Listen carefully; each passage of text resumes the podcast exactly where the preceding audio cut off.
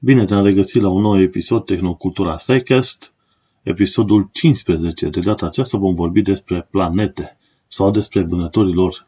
Episodul 15 a fost înregistrat în data de 28 septembrie, miercuri în Londra, Marea Britanie. M-am gândit în această perioadă să schimb puțin subiectele, să trecem de la microb și lumea microscopică la lumea macroscopică. Și aici e vorba de sistemul nostru solar, sau mai precis este vorba de planetele care sunt în sistemul solar. Și mă gândesc că este o idee foarte bună să trecem printr-un mic istoric, că vorba aia până nu de mult, până în urmă cu vreo aproape 300 de ani de zile, se credea că aceste planete sunt de fapt niște astre cerești care se învârt în jurul Pământului. O bună parte din cele ce le voi zice în acest nou episod pot fi aflate și pe episoadele publicate de către Michel Van Bizen pe internet, episoade care sunt puse într-un playlist chiar pe, chiar pe site-ul tehnocultura.ro în show notes. Acolo vei vedea mult mai multe informații legate de caracteristicile fizice și orbitale ale planetelor, de ce se zice unei planete planetă și care sunt diferențele esențiale dintre o planetă și alta. Așa că o bună parte din ceea ce voi zice astăzi este structurat după acel playlist. Sunt 33 de filmulețe foarte scurte, undeva între 2 și 5 minute, care în mod sigur te vor lămuri probabil, probabil cu vreo 80-90% din întrebările pe care le ai despre sistemul solar. Și pot presupune că episodul acesta este numai potrivit, mai ales că Elon Musk, cel care deține SpaceX și firma Tesla, a anunțat că are un plan magnific prin care să trimită un milion de oameni pe planeta Marte în următoarele decenii. Personal, eu am destul de multe reticențe pre, în legătură cu unele dintre planurile lui Elon Musk, dar câteodată este nevoie de câte un om mai excentric, mai nebunatic chiar, ca să împingi înainte anumite domenii foarte interesante.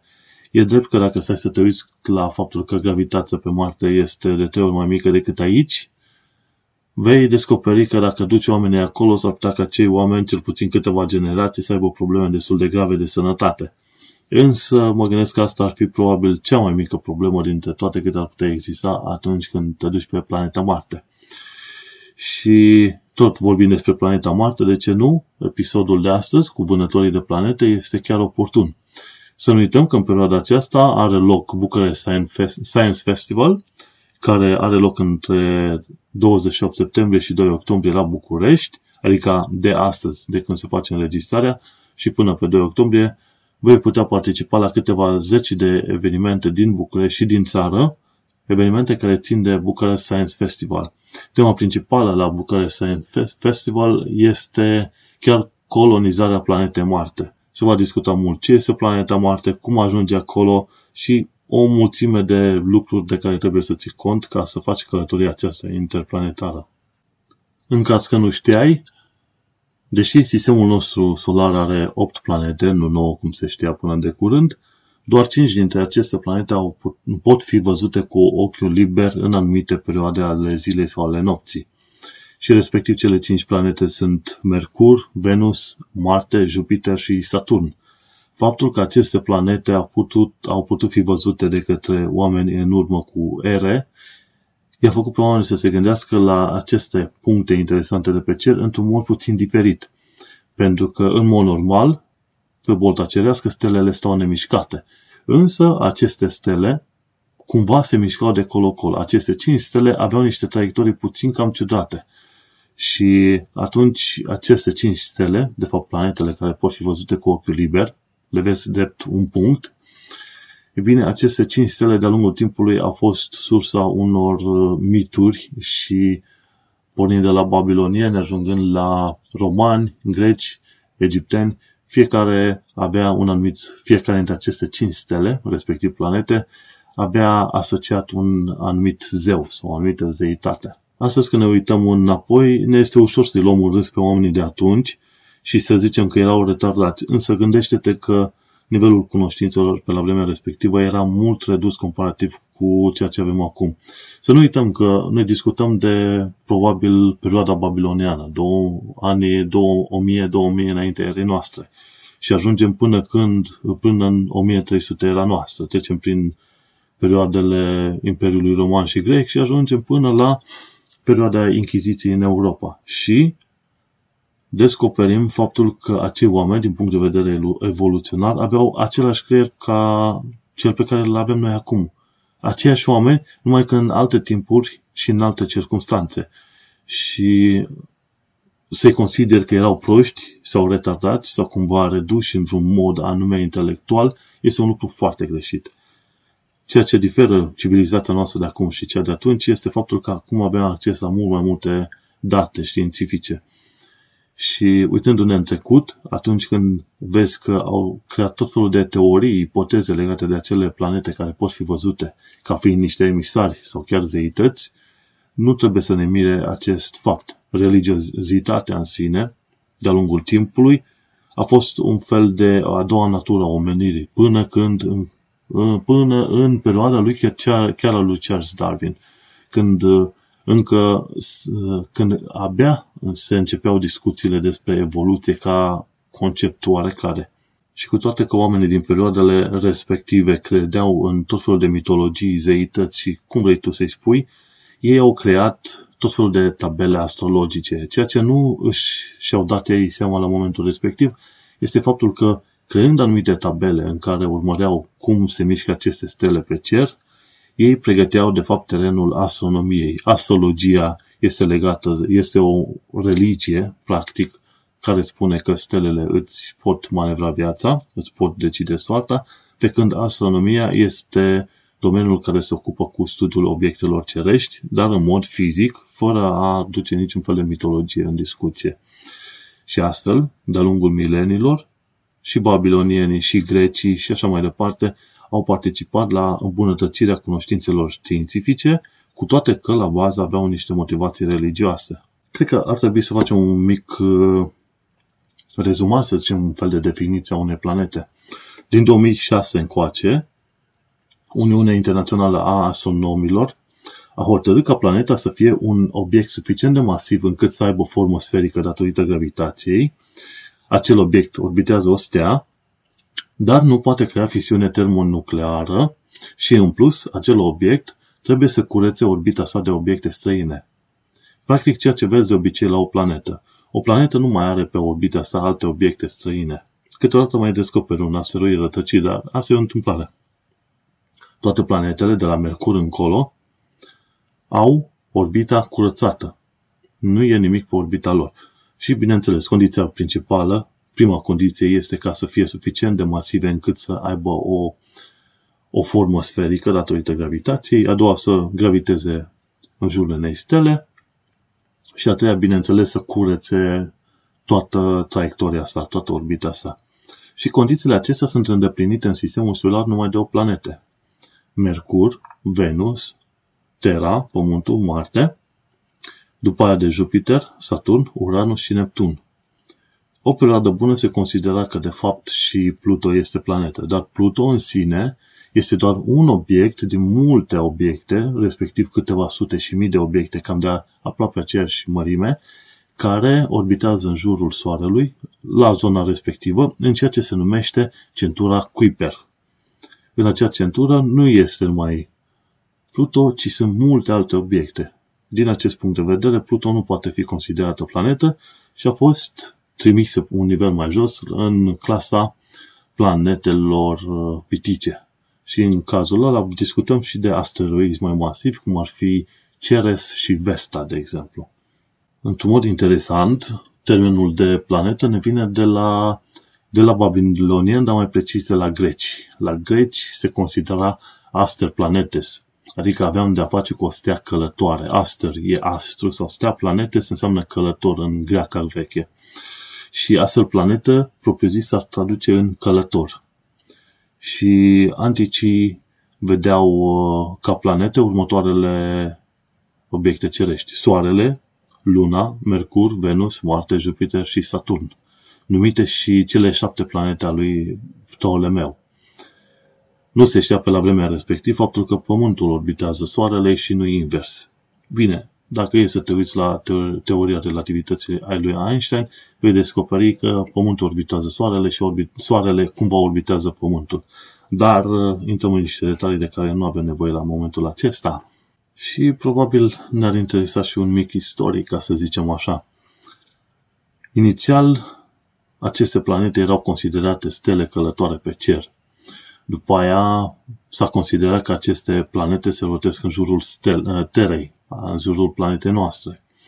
Și mai există o variantă, se pare că indianul Nilakanta Somayaji considera faptul că toate planetele se învârt de fapt în jurul Soarelui, iar Soarele, o altă planetă presupunând mai mare, se învârte în jurul Terei.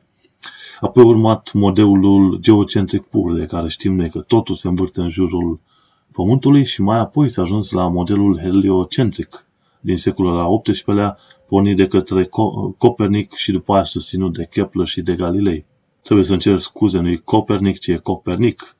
Însă, ideea este că de-a lungul timpului, oamenii au fost curioși și au vrut să afle cât mai multe despre aceste stele călătoare.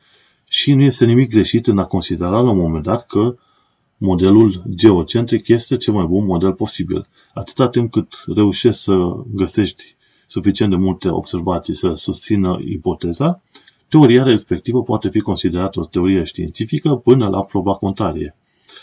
Bineînțeles, după un timp suficient de lung, respectiv mai bine de 1000 și ceva de ani, iată că s-a descoperit de fapt faptul că Terra se învârte în jurul Soarelui și nu este invers. Interesant lucru, prin perioada când Inchiziția își făcea de cap prin Europa, în țările arabe, în zona Orientului Mijlociu, știința înflorea ca în povești.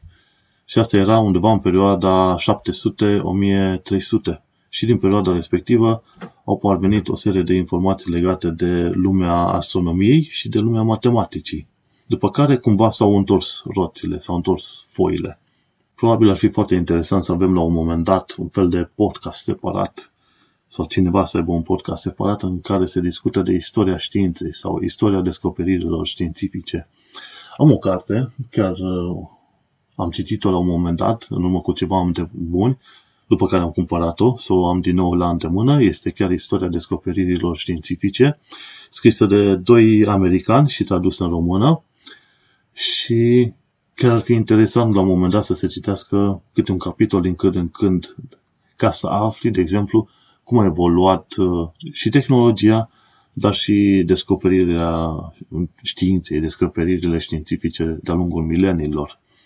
Însă, până una alta am să cer să introduc câte puțină istorie a științei sau a descoperirilor în aceste episoade, fără a încerca să fac din tehnocultura un fel de canal de istorie a științei. Sau poate ar trebui să fac și canal de istorie a științei.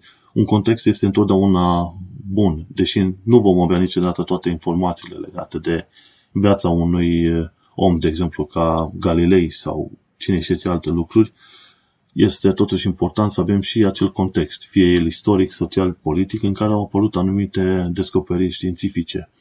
Într-un mod interesant, descoperirile astea științifice nu se fac în vid. Să nu uităm, de exemplu, faptul că americanii au ajuns în 1969 pe lună este un fapt politic înainte de a fi un fapt științific și atunci este bine să știi și contextul. Sau, de exemplu, prin anii 1938 spre 40, la AT&T, Bell Labs, în SUA, oamenii deja inventaseră un fel de voice recorder pentru telefoane și nu i-au dat drumul publicului larg decât spre anii 90. Și asta pentru că a fost o decizie de business. Cine știe cum ar fi evoluat lumea telefoniei dacă invenția respectivă ar fi ajuns la publicul larg în anii 40 sau 50 sau 60. Așa că și eu cred, așa cum am mai discutat cu vreo câteva prieteni de mei, faptul că e bine să stabilești un context, fie el istoric, social, politic, de orice natură. Așadar, iată că de-a lungul sutelor de ani, de fapt de-a lungul aproape a 2000 de ani, s-a considerat că, de fapt, aceste stele călătoare de pe cer se învârt în jurul planetei noastre. Se considera de fapt că planeta noastră este în centrul Universului și gândește-te de unde a venit ideea aceasta. Desigur, din lumea papalității, din lumea religiozității. Acolo se considera, conform spuselor din Biblie, faptul că Pământul este în centrul Universului. Gândește-te că acolo spune foarte clar că omul este în cununarea creației și atunci de ce nu și planeta pe care stă acest om să nu fie în centrul Universului, iar totul să graviteze în jurul planetei noastre. Desigur, nu e nimic greșit în a gândi acest, în acest mod atunci când nu ai suficient de multe informații. Totul a durat până în perioada lui Copernic, de exemplu. Lui Copernic. A, și asta a fost până undeva prin 1400, 1500 și puțin, când uh, Copernic a venit cu ideea că Terra se învârte în jurul axei proprii și tocmai el a fost originatorul modelului heliocentric.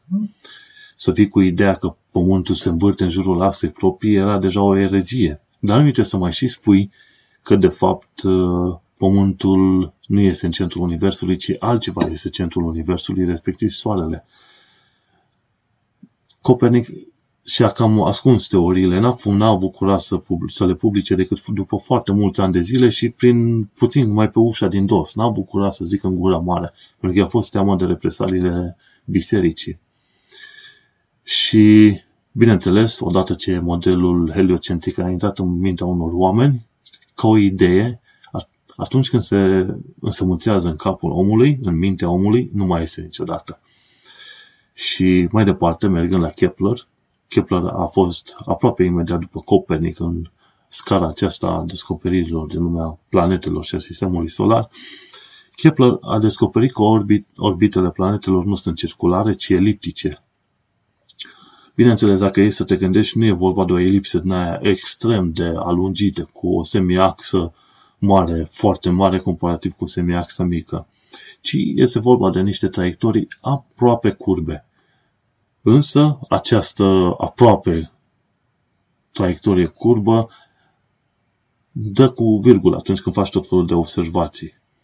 Și Kepler, după, după aceea, după ce a descoperit că orbitele planetelor nu sunt circulare, a și creat anumite legi ale mișcărilor planetare, numite mai târziu și legile lui Kepler.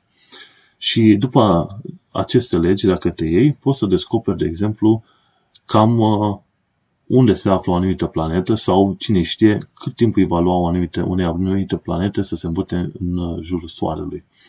Și prima dintre aceste legi este orbita, este o lipsă cu Soarele în unul dintre cele două focare. Este o elipsă, dar nu extrem de alungită. O a doua lege a lui Kepler este un segment de linie ce unește planeta de Soare, acoperă suprafețe egale în timp egali. Și este foarte interesant de, de vorbit pe tema aceasta. Un segment de linie ce unește planeta de Soare acoperă suprafețe egale în timp egal. Asta ce înseamnă? Că atunci când planeta este la punctul cel mai îndepărtat, respectiv la afeliu, ce se va întâmpla? În timp de o zi, planeta va, va parcurge și dacă în timpul acela de o zi unești planeta cu Soarele, de Soare cu o anumită frânghie foarte lungă, vei descoperi că planeta acoperă o anumită suprafață trece cu frânghia respectivă pe o anumită suprafață. Ei, când uh, planeta se află în partea alaltă, la afeliu, aproape de, în uh, partea de traiectorie cea mai apropiată de Soare, veți descoperi faptul că atunci când unești frânghia de planetă și de Soare, în acea zi acoperă o altă suprafață. Când faci calculul dintre cele două suprafețe, vei descoperi că suprafețele sunt egale. Și asta implică următorul lucru. Atunci când planeta este mai îndepărtată de, de Soare, se deplasează puțin mai încet, iar când este mai apropiată de Soare, se deplasează puțin mai repede pe orbită. Și mergem la a treia lege a lui Kepler, este vorba de pătratul perioadei orbitale a planetei, este proporțional cu cubul axei semimajore a orbitei. Și aici este vorba de faptul că în funcție de perioada în care o planetă înconjoară Soarele, poți să afli și cât, e, cât este de departe față de planeta noastră. de planeta noastră față de Soarele din sistemul nostru solar. Aceste legi sunt și acum valabile și aceste legi pot fi folosite împreună cu legile lui Newton pentru a calcula traiectoriile sondelor spațiale când sunt emise către Jupiter și cine știe mai departe. Și aici ajungem la Galileo Galilei. Este cel care a descoperit primii patru sateliți al lui Jupiter și a susținut că planeta se învârte în jurul Soarelui, menținând ideile lui Copernic. Despre Galileo Galilei, puțin de mai încolo. Și este un lucru interesant de lumea istoriei, ca să știm puțin din trecutul nostru, lucruri care rămân și în ziua de astăzi. De exemplu, zilele sunt numite după planeta care începe acea zi în lumea romană. De exemplu, duminică este după zilei de duminică îi corespunde soarele. Zilei de luni îi corespunde luna. Zilei de marți, planeta Marte. Zilei de miercuri îi corespunde Mercur, planeta Mercur. Zilei de joi îi corespunde Jupiter. Vineri, Venus, sâmbătă, Saturn. Deci, începând așa de luni până duminică, avem Luna, Marte, Mercur, Jupiter, Venus, Saturn și Soarele.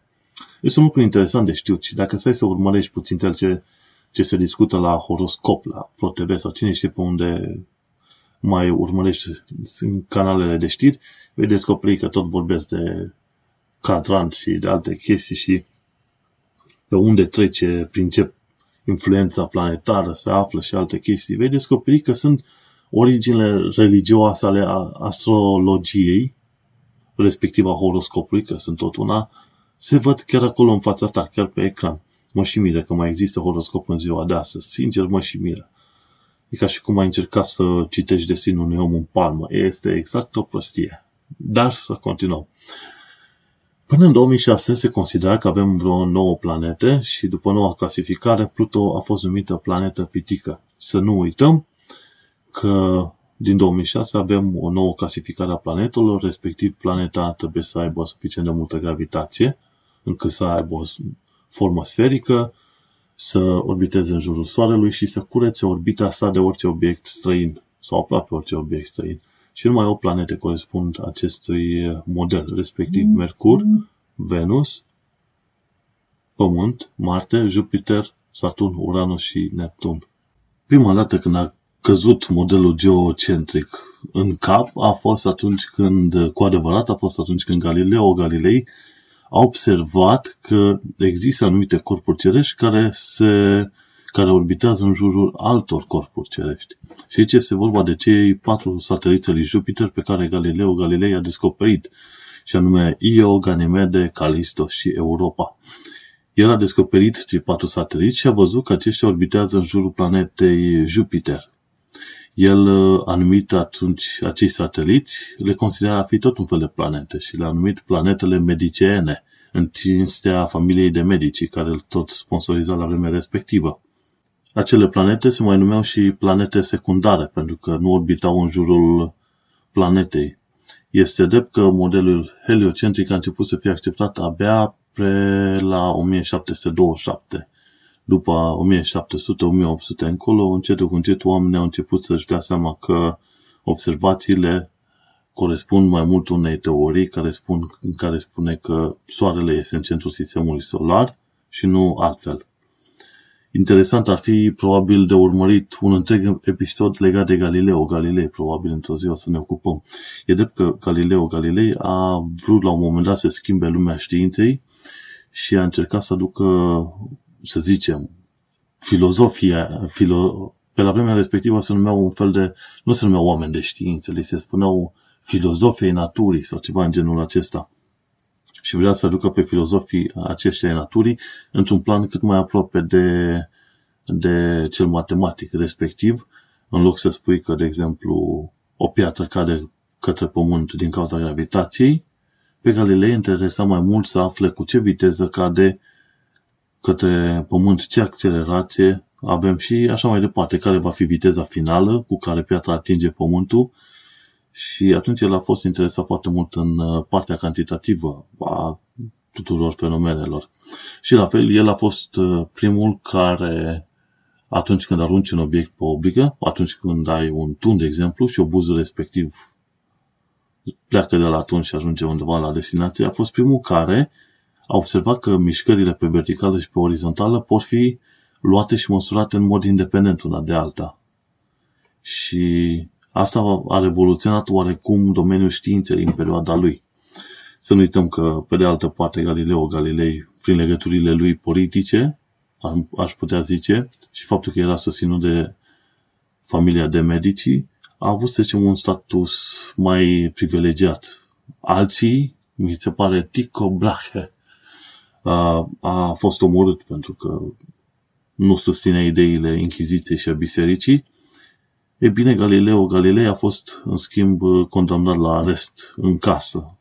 Nu este cea mai bună idee, dar totuși este mai bine decât să fie omorât.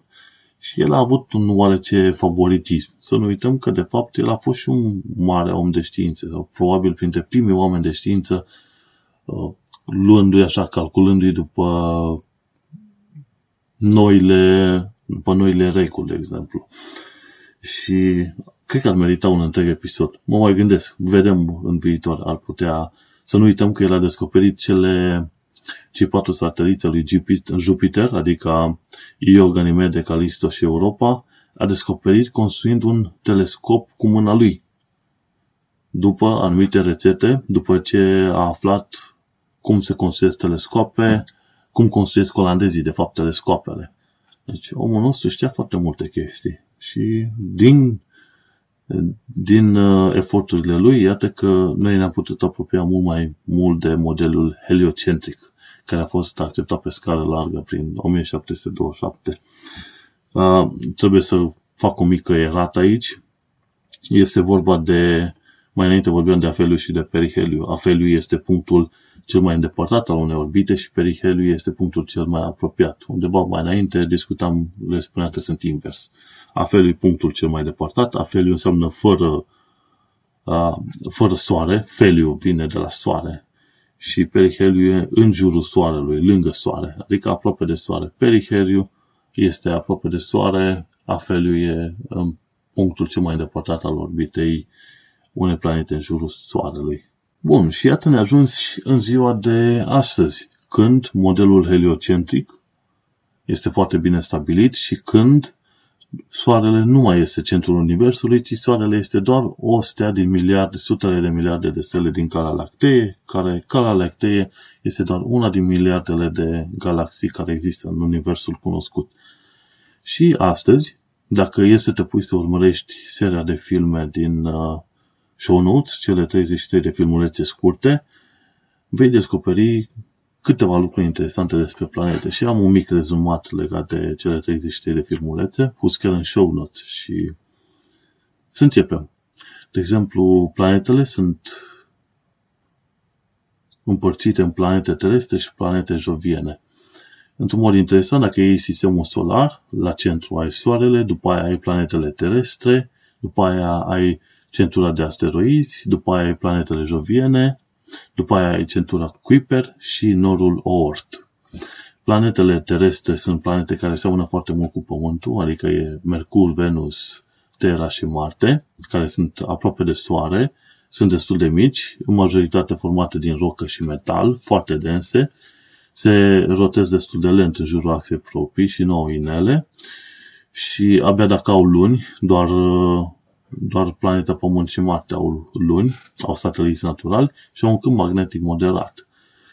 După aia discutăm de centura de asteroizi, care e în planul eclipticii, e un inel practic în jurul uh, Soarelui, un inel plin de asteroizi. După aia ajungem la planetele joviene, care sunt uh, supranumite și planetele gazoase.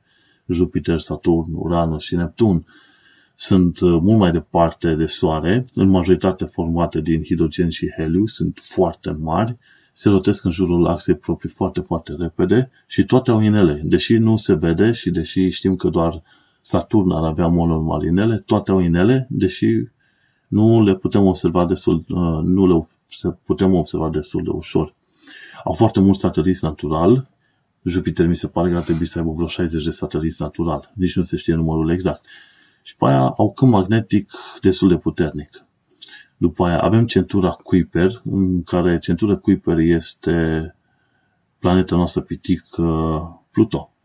Centura asta Kuiper este tot un fel de inel, așa foarte îndepărtat, în jurul Soarelui la o distanță foarte, foarte mare, de vreo 2 miliarde de kilometri.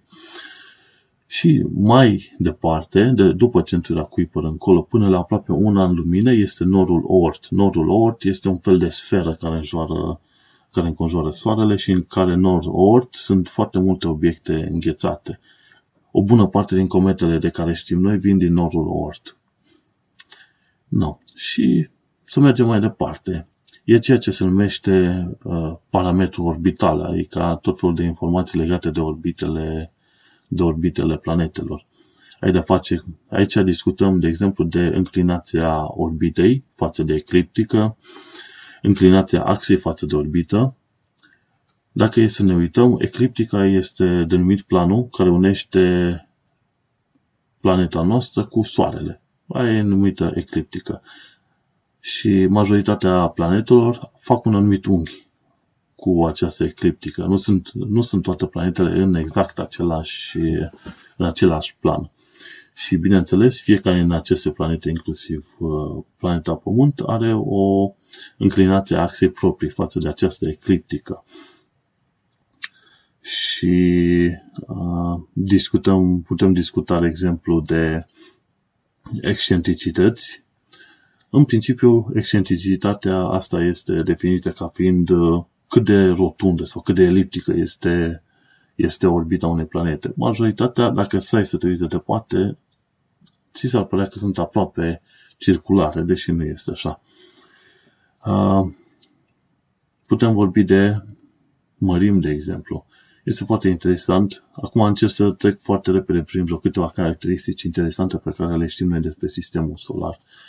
Și aici ajunge la următoarea întrebare. Cine sunt vânătorii de planete? E bine, vânătorii de planete suntem toți în special cei care au un telescop și care urmăresc ce fac aceste planete.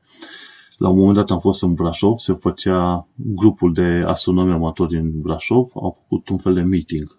Într-o seară am mers chiar pe dealul Mercilor, dealul Mercilor este chiar lângă muntele Tâmpa, și de acolo am putut să ne uităm la planeta Saturn. Desigur, cu ochiul liber nu reușești să vezi planeta Saturn, vezi doar că e un punct acolo luminos, licărește.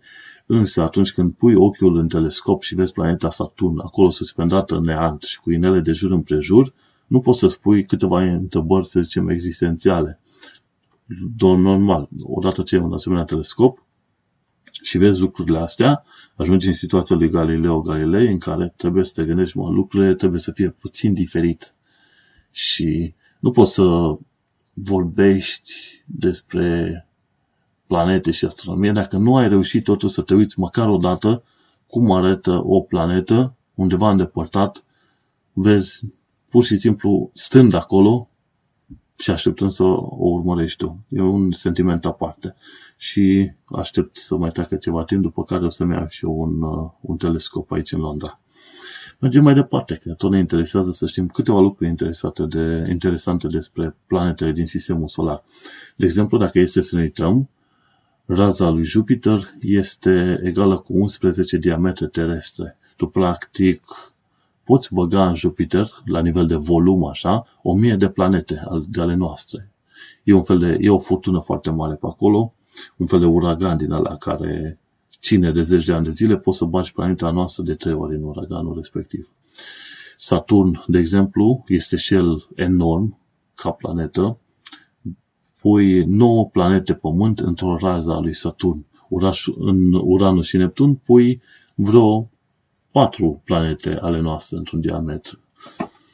Într-un mod interesant, dacă e să te uiți, Jupiter are 317 mase terestre, Saturn are 95 de mase terestre, iar Uranus și Neptun au 14 și 17 mase terestre. La nivel de densitate, planetele joviene sau cele gazoase sunt cele mai puțin dese. Saturn, de exemplu, este mai puțin dens decât apa. Dacă ai avea un ocean enorm cât universul de mare, ai putea pune Saturn și Saturnul al pluti. Dacă e să ne uităm la nivel de compoziție, din ce sunt compuse, planetele terestre sunt în mare parte o combinație de rocă și metal. Cele joviene au foarte mult hidrogen și heliu. În majoritate, hidrogen și heliu găsești în Jupiter și Saturn. În Neptun și Uranus au hidrogen și heliu în, în proporție mai mică, dar au foarte mult amoniu și apă. Și dacă e să te uiți la temperaturile de suprafață, în mod clar, Venus și Mercur câștigă la căldura pe care o au pe, la suprafața lor, iar dacă te duci undeva mai departe la planetele joviene, vei descoperi că sunt undeva de obicei minus 100 de grade Celsius, sub, 100 de, sub minus 100 de grade Celsius. Te poți uita foarte interesant, cred că ar merita pomenit aici și inclinația axei. Planeta Pământ are 23,4 grade inclinația axei față de ecliptică. Dar dacă te uiți, de exemplu, la planeta Venus, ea are 171 de grade. Practic, planeta Venus se rotește în sens retrograd, adică invers, de a ieși cu capul în jos. Și dacă e să te uiți uh, mai încolo, undeva foarte departe la Uranus, Uranus are o inclinație de 97 de grade. Asta înseamnă că e, ar fi cumva pe o parte. Și la fel, Uranus are tot la fel o rotație retrogradă. Se presupune că orientările astea foarte ciudate au loc datorită faptului că a existat cumva în trecut un impact care a dat peste cap pur și simplu activitatea planetelor respective. Teoretic, nici planeta Pământ ar fi trebuit să aibă o lună, dar datorită unui impact foarte mare, uite că planeta Pământ a pierdut o parte și ne-am trezit că avem o lună în urma acelui impact. Și un lucru care susține, de exemplu, legile lui Kepler este cel legat de vitezele orbitale. Știi, dacă îți aduce minte de legea a doua, mi se pare, lui Kepler, în care tu unești o soară planeta cu soarele și în uh, timp egali, planeta parcurge suprafețe egale. Și uite-te că dacă e să ne uităm, și mai e, da, și este Aici ne gândim la viteze orbitale. Mercur are 48 de km pe secundă. Cu alte cuvinte, Mercurul pe orbita sa fuge din loc în loc cu 48 de km pe secundă. Planeta noastră fuge cu 30 de km pe secundă. Dacă e să te la Jupiter, merge doar cu 13 km, iar Neptun cu 5,5 km pe secundă. Practic, cu cât ești mai în afara mai în afara sistemului solar, cu atât viteza de rotație în jurul Soarelui este mai mică. Într-un mod interesant, dacă ai reușit să-l accelerezi pe Jupiter la 30 de km pe secundă, ar putea să evadeze din sistemul solar și ar ajunge să fie un fel de planetă din asta rătăcită. Și se pare că există un număr foarte mare, câteva sute de milioane, dacă nu mai mult, în galaxie, de asemenea planete care sunt rătăcite, nu sunt lipite de niciun fel de sistem solar. Mergem mai departe. Dacă este să ne uităm la gravitație, într-un mod interesant, la cât este de mare Jupiter, gravitația este de doar 2,5 ori mai mare decât pe planeta Pământ. Și dacă este să te duci pe Marte, un om de 100 de kg ar măsura, ar avea o greutate de vreo 30 de kg. Iar dacă te duci pe lună, dacă ai avea 100 de kg, pe lună tu de fapt ai măsura vreo 17 kg. Foarte interesant și să ne uităm la viteză de evadare, practic, ce viteză ar trebui să aibă racheta ta ca să poți să fugi de planeta respectivă. Și, de exemplu, față de planeta noastră, tu trebuie să obții o viteză de 11,2 km pe secundă. Și gândește deci, rachetele alea pe care le vezi tu lansate de către NASA, ele trebuie să meargă cu 11,2 km pe secundă ca să scape de atracția gravitațională a planetei. Gândește-te că 11,12 km pe secundă înseamnă 11 ori 5 de 50 de ori mai rapid comparativ cu viteza unei glonte. Gândește-te și atunci când trebuie să duci sute de tone în spațiu, tocmai de aceea fiecare lansare a NASA mi se pare că costă undeva pe la minim un miliard, un miliard de dolari. Și mergem mai departe, de pe lună poți să evadezi cu 3 km pe secundă, de pe Marte cu 5 km pe secundă, iar de pe Jupiter cu 60 de km pe secundă. Ăla e dacă ajungi pe Jupiter. Și Cred că am mai putea discuta probabil de două lucruri foarte ciudățele, nu ciudățele, ci chiar interesante, despre apa în sistemul solar.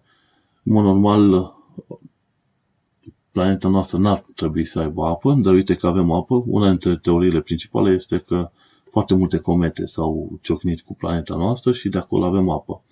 Pe de altă parte, undeva mi se pare că cu 2 ani de zile, au făcut uh, cercetători, mi se pare că din SUA, au descoperit că există apă în rocă, în magmă, la 700 de km adâncime în planetă. Dar nu apă lichidă, bineînțeles, că la temperaturile de mii de grade nu găsești așa ceva, ci apă prinsă în rocă sub formă de hidroxid. Hidroxid de ceva. Hidroxid de fier, hidroxid de alte chestii. Prinsă în rocă. Și foarte interesant să știi că ai putea avea rezervoare întregi, chiar oceane întregi, la 700 de km în magmă, rezervoare întregi de apă. No, dar apa este foarte abundentă în sistemul solar. Foarte mult găsești fie pe asteroizi, fie ca în calotele glaciale ale planetelor. Găsești foarte multă apă și pe sateliți ai planetelor, Jupiter, Saturn și așa mai departe. Găsești și apă multă pe Uranus și Neptun și apă foarte multă în comete. Deci, practic, apa ai foarte multe, e în foarte multe locuri. Problema e cum pui mâna pe acea apă. Și cred că un ultim lucru care ar merita pomenit acum, în acest moment legat de planete, este faptul că la NASA există o, mese, un, o funcție foarte interesantă, se numește NASA Planetary Protection Officer. Practic, acolo ai un om care trebuie să se ocupe de protejarea planetelor care sunt vizitate de sondele de pe Terra. Practic ce face? Avem, de exemplu, un rover cum e Curiosity. Roverul respectiv, când ajunge pe planeta Marte, trebuie să nu contamineze planeta Marte cu tot felul de bacterii de pe planeta noastră. Pentru că consecințele ar putea fi foarte ciudate, respectiv am putea găsi bacterii acolo și am putea zice că e viață, când de fapt nu îi ducem bacteriile acolo. Și atunci acest uh, NASA Planetary Protection Officer trebuie să aibă grijă ca toate sondele care fac contact cu planetele străine să nu fie contaminate de bacterii și virusuri și cine știe ce alte microorganisme. E o meserie foarte interesantă. Bine, la NASA, dacă vrei, te poți angaja pe foarte multe posturi, nu numai pe, pe chestii de știință pură, ci poți să fii și inginer și în IT și așa mai departe. La fel cum poți face și pentru ESA, de exemplu, European Space Agency. Se pare că am fost iarăși rebel și am ajuns la mai bine de 40 de minute de înregistrare. Oricât încerc, dacă vreau să prezint un context sau un comentariu mai liber, descoper că depășesc destul de des 40 de minute. Dar iată ne ajuns la finalul primei părți al acestui nou episod.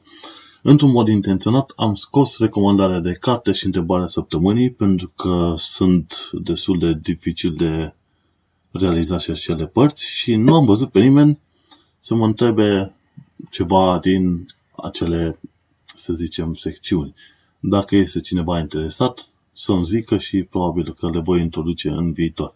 Dar în acest mod caut să mai câștig și eu un 5-10-15 minute din fiecare episod. Și hai să mergem să sărim direct la partea de știri. Nu înainte de a pomeni din nou faptul că în 2006 Uniunea Astronomilor, Uniunea Internațională a Astronomilor a hotărât ca Pluto să nu mai fie planetă. Și adevărul e că la cât este de mic, e bine să lată între obiectele sale Kuiper și să nu umble cu băieții mari. Atât am avut de zis. Să trecem la știri. La minutul de tehnologie avem o singură știre de la TechWiki. Nu este tocmai o știre, ci este un mic filmuleț care ne învață cum funcționează driverurile RAM, RAM, Random Access Memory. În ultima perioadă am început să apară tot felul de tehnologii care mai de care mai ciudate și una dintre acestea este, sunt driverurile RAM. În mod normal, tu vrei să faci stocarea pe hard discuri. Ei, hard discurile sunt destul de lente. Ce ar fi dacă ai avea RAM pe care putea stoca informația, dar acei RAM să nu-și piardă, să nu fie volatil, să nu-și piardă datele. Ei bine, uite că există și așa ceva, se numesc driverurile RAM. Mergem mai departe la știri din lumea științei. De la știință și tehnică aflăm că are loc un Sci-Fi Fest pe 30 septembrie și pe 1 octombrie. Cine este pasionat de știință, lucrările științifice, științifico-fantastice, este invitat de către cei de la știință și tehnică să participe la Sci-Fi Fest. De pe tehnocultura.ro afli că Bucharest Science Festival are loc între 28 septembrie și 2 octombrie. Tema principală a Bucharest Science Festival este colonizarea planetei Marte și ce implică, ce trebuie să faci și așa mai departe. Programul implică o mulțime de evenimente la care este aproape imposibil să participi la toate, însă te poți duce măcar la cele care te interesează. Dă și tu un share mai departe și cheamă toți prietenii care sunt în București să meargă la Bucharest Science Festival. De la PBS Spacetime aflăm ce înseamnă Quantum Entanglement. Este unul dintre lucrurile probabil cel mai greu de prins în mintea umană, ce este acest Quantum Entanglement. Această încrucișare ciudată sau spooky action at a distance, cum spunea Einstein. Urmărește filmul, foarte mult de explicat, însă cred că te va lămuri destul de mult. Dacă nu, lasă întrebări în zona de comentarii și în mod sigur cineva ne poate ajuta, cum ar fi profesorul Nicolae Crețu, ori Cristian Presură, ori Adrian Buzatu, careva dintre acești profesori și cercetători ne pot ajuta. De la Geography Now aflăm despre Guinea Ecuatorială. Eu nu urmăresc mai subiecte de știință și de tehnologie, urmăresc și multe alte chestii, printre care și Geography Now. Lucruri de geografie, în câte 5 minute săptămâna. De la Kurzgesagt aflăm cum să eliminăm malaria cu ajutorul terapiilor genetice. Și aici este vorba de folosirea terapiilor genetice de tipul CRISPR, CRISPR-Cas9. E o metodă prin care tu poți modifica genele în mod cât se poate de exact și tehnica presupune crearea unor țânțari care sunt imuni la promovarea tot felul, a tot felul de toxin, substanțe toxice și bacterii de genul celor care generează malaria. Mergem mai departe, la, de la Fizzork aflăm că Universul nu are nicio direcție, respectiv nu se rotește. Și cum au descoperit oamenii de știință treaba asta? Uitându-se la fondul cosmologic de radiații și au observat că fondul cosmologic de radiații nu implică niciun fel de schimbări de direcție sau rotații. Și de acolo au ajuns la concluzia că, de fapt, Universul este static, nu se mișcă. Se extinde, într-adevăr, dar nu se rotește. Și mai departe, de la Argonne National Laboratory din SUA, aflăm faptul că probioticele sunt lăudate degeaba. Se presupune că probioticele ajută, însă după ce au făcut testele, probioticele de fapt sunt lăudate degeaba. E bine să mănânci sănătos, însă să nu dai prea multă cre- crezare tuturor discursurilor de marketing. Într-un alt episod legat de microbiomul uman, spuneam și eu că probiotice, prebiotice trebuie luate. Adevărul este că după ce am urmărit filmul ăsta, nu mai sunt așa de convins. Și asta înseamnă, trebuie să schimbi părerea atunci când ai dovezi contrare.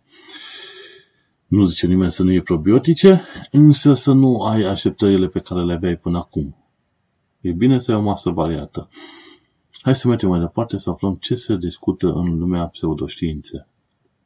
De la leaculminune.ro este un website care expune tot felul de minciuni și șarlatanii de pe meleagurile României și de acolo aflăm că Olivia Steer nu este prima vedetă care bate câmpii antiștiinței.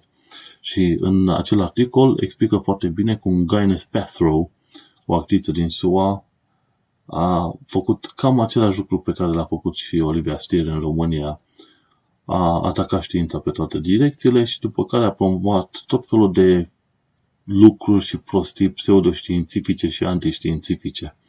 Deci Olivia Stier a avut de la cine învăța. Nu este prima care face asemenea lucruri.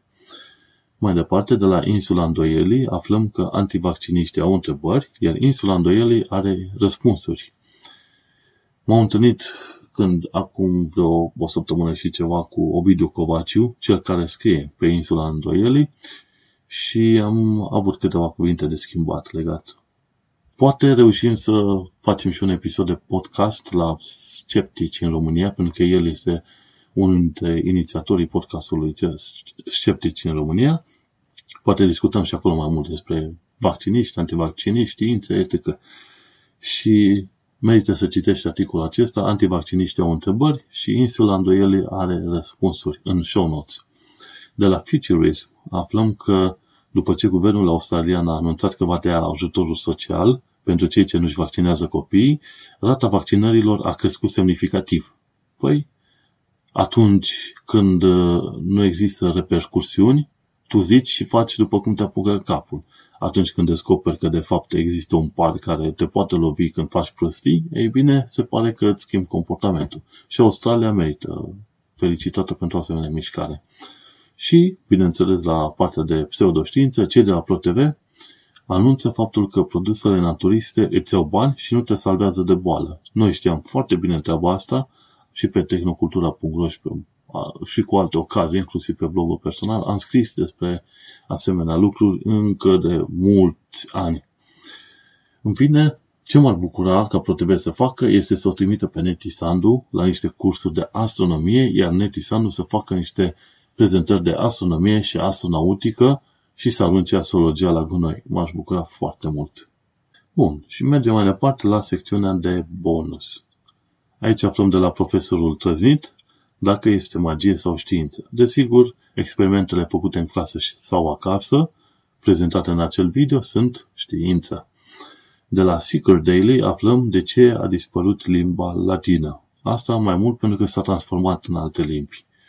Native Lang ne, ajun, ne explică cum de-au ajuns spaniolii să aibă litera N în alfabetul lor. E, N e un N și cu o virgulit, nu o virgulă deasupra, ci un fel de umlaut, cum a zice în limba germană.